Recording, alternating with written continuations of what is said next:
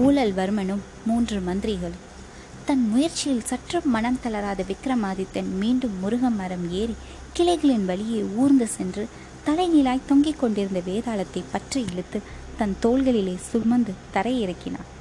வேதாளத்தின் முதுகில் ஊர்ந்து கொண்டிருந்த முருங்கை மரத்தின் கம்பளி பூச்சை ஒன்றை தன் வாளால் குத்தி வதம் செய்து தூக்கி எறிந்து வனாந்தரத்துக்குள் நடக்க ஆரம்பித்தான். வேதாளமே எத்தனையோ கதைகள் சொல்லியிருக்கிறாய். எல்லாமே சலித்து புளித்து போன பழங்கதைகள்.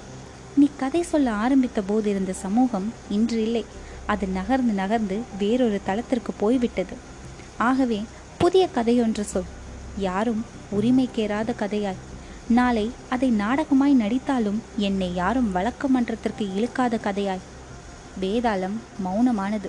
சற்று நேரம் கழித்து தொண்டையை கனைத்து கொண்டது. தலையை மேலும் கீழுமாய் அசைத்து கொண்டது.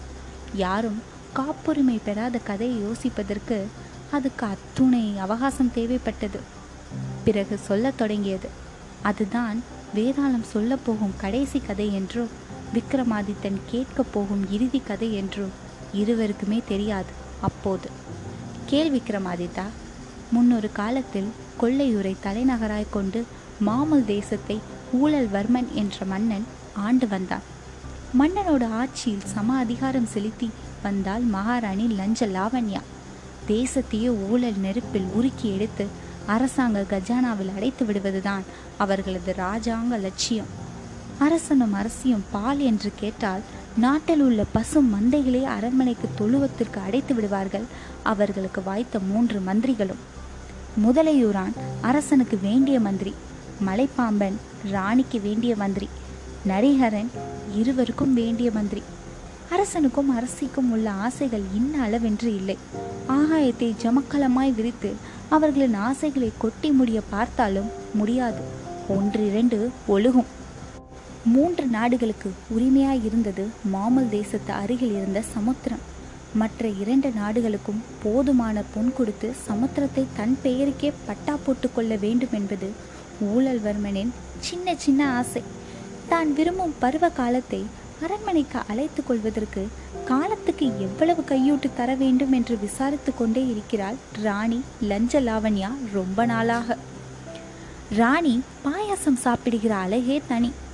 பௌர்ணமி நிலவில் பால் கிரணங்களை தங்க பாத்திரத்தில் பிடித்து உரிய வைக்க வேண்டும். கற்பக விருட்சகத்தின் பூக்களிலிருந்து வண்டு வாய்க்காத தேன் எடுத்து கலக்க வேண்டும். ஒன்றிரண்டு நட்சத்திரங்களை உடைத்து அதில் பொடி பொடியாய் தூவ வேண்டும். ஆயிரம் கன்னி பெண்களின் மூளை சூட்டில் அதை இதமாக சூடேற்ற வேண்டும். கொடுத்தால் ஒரு வாய் சாப்பிட்டு விட்டு தங்க கிண்ணத்தை நசுக்கி குப்பை தொட்டியில் வீசி விடுவார். நாளுக்கு நாள் இவர்களின் ஆடம்பரம் அதிகரித்து கொண்டே வந்ததில் கரைந்து கொண்டே வந்தது கஜானா. நதிகள் வந்து கூடவில்லை என்றால் சமுத்திரமே குறைந்து விடும் அல்லவா? என்ன செய்வதென்று யோசிக்கிறார்கள்? ஊழல்வர்மனும் லஞ்ச லாவண்யாவும். சதி மண்டபத்திற்கு அழைத்தார்கள். மூன்று மந்திரிகளையும் ஆளுக்கு மூன்று மரக்கால் தங்கத்தோடு வந்து தரிசித்தார்கள். மந்திரிகள் மூவரும் உங்களில் யாருக்கு துணையரசன் பதவி வேண்டுமென்று நீங்களே முடிவு செய்து கொள்ளுங்கள் என்றான் ஊழல்வர்மன். முதலையூரானும் மலைப்பாம்பனும் நரிஹரனும் ஒருவர் முகத்தை ஒருவர் பார்த்து கொண்டு எச்சிலை விழுங்கிக் கொண்டே கை கட்டி நின்றார்கள். என்ன செய்வீர்களோ ஏது செய்வீர்களோ தெரியாது. உங்களில் யார் அரசாங்க கஜானாவிற்கு பெரும் பொருள் ஈட்டி தருகிறார்களோ அவருக்கே துணையரசன் பதவி. நீங்கள் போகலாம். ஆறே மாதம் அவகாசம் என்று உத்தரவிட்டான் ஊழல்வர்மன். துணையரசன் என்ற ஆசை தீ அந்த மூன்று பேரையும் உயிரோடு எரித்தது. எனக்குத்தான் எனக்கே தான் என்று மூன்று பேரும் முடிவு கட்டிக்கொண்டு ஒரே நேரத்தில் களத்தில் இறங்கினார்கள்.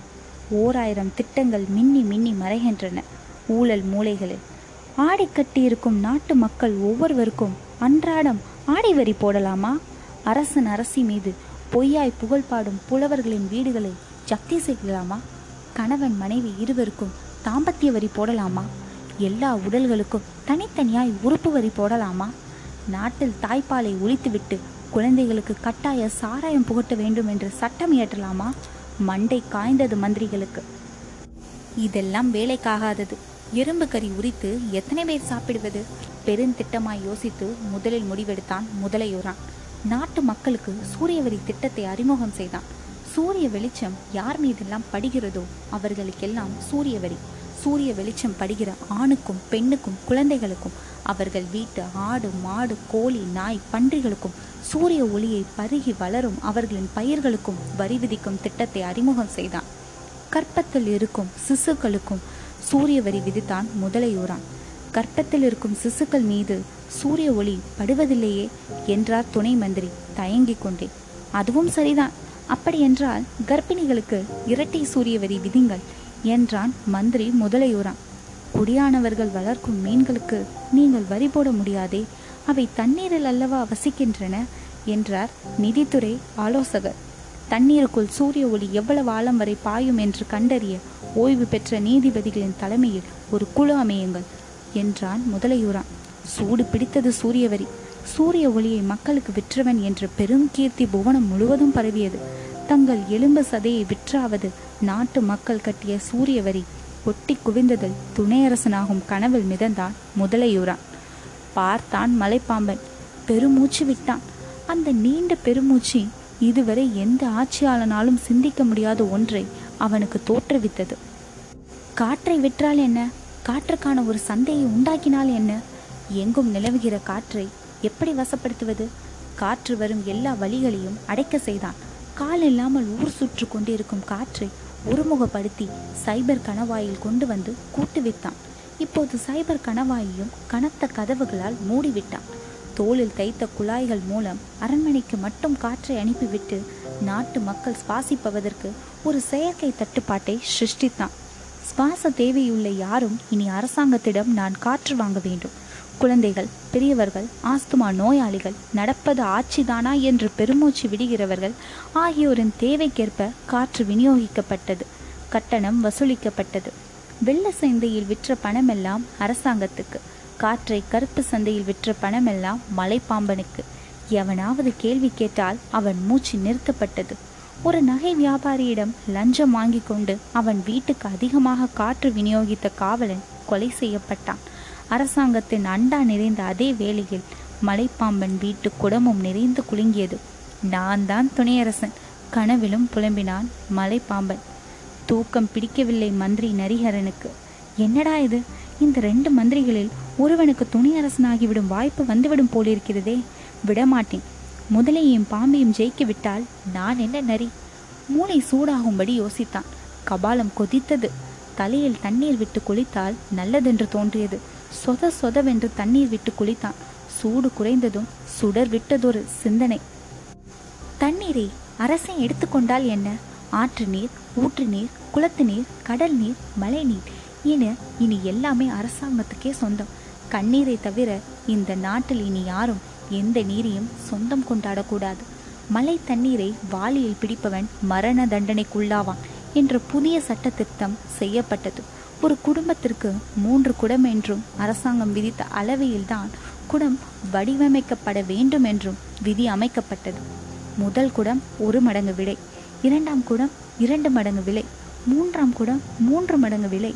நான்காம் குடம் கேட்பவர்களுக்கு ஒரு வாரம் தண்ணீர் விநியோகம் இல்லை மரண படுக்கையில் கிடக்கிறவர்கள் நடந்து வந்து விண்ணப்பித்தால் ஒரு குடம் விலையில் ஒரு சங்கிய தண்ணீர் விற்கப்படும். நிலத்தை அரசாங்கத்திற்கு ஒப்படைப்பவர்களுக்கு விவசாய தண்ணீர் விநியோகிக்கப்படும். மழை பெய்து விளைந்தால் விளைபொருள் அரசாங்கத்துக்கே சொந்தம். தேசத்தில் குளித்தல் என்ற நாகரிகம் ஒளிந்து துடைத்தல் என்ற கலாச்சாரம் வந்துவிட்டது. ஒரு காலத்தில் தண்ணியாய் செலவழிக்கப்பட்ட தண்ணீர் இப்போது தங்கமாய் செலவழிக்கப்பட்டது. தண்ணீரின் தட்டுப்பாடு பெருக பெருக கொட்டோ கொட்டென்று கொட்டியது கோடி பொன். நானே துணையரசன் என்று நிமிர்ந்து நடந்தான் நரிகரன். சூரிய ஒளி விற்பனை அரசாங்க காற்று தவணை முறையில் தண்ணீர். சிக்கி சின்னாப்பின்னமாகிவிட்டது நாடு. கூட்டம் கூட்டமாக தற்கொலை செய்து கொண்டு விடலாம் என்று பார்த்தால் காவலுக்கு ஆள் வைத்து யாரையும் சாக விடாமல் பார்த்து கொள்கிறது அரசாங்கம். புழுக்கத்திலும் தாகத்திலும் தேசமே செத்து கிடந்த போது முத்து பல்லக்கில் பொன்னேற்றி புறப்பட்டார்கள் மந்திரிகள் மூவரும். அரசன் ஊழல்வர்மன் ராணி லஞ்ச நாவன்யாவும் மாதுளஞ்சாற்று தங்கத்துள் கலந்து பருகி கொண்டிருந்த போது தர்பாரில் நுழைந்தார்கள் மூன்று மந்திரிகளும். பலே ஐந்தாம் மாதத்திலேயே ஆணையை நிறைவேற்றி விட்டீர்கள். மூவரில் துணை அரசன் யார் என்று இப்போது தெரிந்துவிடும். நீ என்ன செய்து பொருளீட்டினாய்? முதலையூரா? சூரிய ஒளியை விற்றேன் மன்னா உன் மூளையே மூளை என்றான் ஊழல்வர்மன். மலைப்பாம்பரே நீர் என்ன செய்து பொருள் குவித்தீர்? என்றாள் லஞ்ச லாவண்யா. மகாராணி நான் காற்றை விற்றேன் சபாஷ் நீ உலக ராஜாங்கத்தின் நிதி மந்திரியாக வேண்டியவன். நரிகரே நீர் பொருளீட்டிய உத்தியை சொல்லும். நான் தண்ணீரை அரசுடைமையாக்கி பொன் குவித்தேன் மன்னா. அற்புதம் யார் அதிகம் பொருள் கொண்டு வந்தார் என்று பார்ப்போம். எங்கே? முத்து பல்லக்கின் மூட்டைகளை பிரியுங்கள். பிரித்து பார்த்தால் ஆச்சரியம். ஒவ்வொரு மூட்டையிலும் தலா ஐந்து கோடி பொன் இருந்தது. மந்திரிமார்கள் மட்டுமல்ல அரசனும் அரசியுமே விழித்தார்கள். மூன்று பேரும் ஊழலில் மந்திரிகளாக இல்லை மன்னர்களாகவே செயல்பட்டிருக்கிறார்கள். ஆனால் மூன்று பேரும் கொண்டு வந்த பொருளோ சம அளவில் இருக்கிறது. இதில் யாரை துணை அரசனாக்குவது? தலை சுழன்றதில் கிரீடம் கலன்றது ஊழல்வர்மனுக்கு மாதளஞ்சாற்றில் கிடந்த தங்கத்தூள் ஒன்று தொண்டையில் சிக்கி விக்கியது லஞ்ச லாவணியாவுக்கு. அவர்களால் முடிவெடுக்க முடியவில்லை. இந்த மூன்று பேரில் யார் துணையரசன்? கதையை சொல்லி முடித்த வேதாளம் விக்ரமாதித்தனின் கழுத்தை இறுக்கி கட்டி கொண்டது. இந்த முறை வசமாக மாட்டிக்கொண்டான் என்றும் நினைத்து கொண்டது. சொல் விக்ரமாதித்தா சொல். சூரிய ஒளியை விற்ற முதலையூரான் காற்றை விற்ற மலைப்பாம்பன் தண்ணீரை விற்ற நரிகரன். இந்த மூன்று பேரில் துணை அரசனாக விளக்கத்தை சிறந்த ஊழல்வாதி யார்? சரியான விடை சொன்னால் தப்பித்தாள் இல்லையாயின் சுக்கு நூறாய் தலை வெடித்து சாவாய் என்றது வேதாளம். விக்ரமாதித்தனுக்கும் தலை சுற்றுத்தான் தொடங்கியது. கண் மூடி யோசித்தான். வார்த்தைகளை சுண்டி பார்த்து விடை சொன்னான். நரிகரன் ஊழல் செய்தது தண்ணீர். மலைப்பாம்பன் ஊழல் செய்தது காற்று. தண்ணீரையும் காற்றையும் முறைப்படுத்துவதற்கென்று செயற்கை தட்டுப்பாடு உண்டாக்குவதற்கும் நிறைய நிர்வாக செலவுகள் செய்திருக்கிறார்கள். மந்திரிகள் நரிகரனும் மலைப்பாம்பனும். ஆனால் சூரிய ஒளி விற்பனை செய்யப்பட்ட வகையில் அரசாங்கத்திற்கு எந்த செலவும் இல்லை. முதலீடே இல்லாமல் பெரும் பொருள் ஈட்டப்பட்டிருக்கிறது.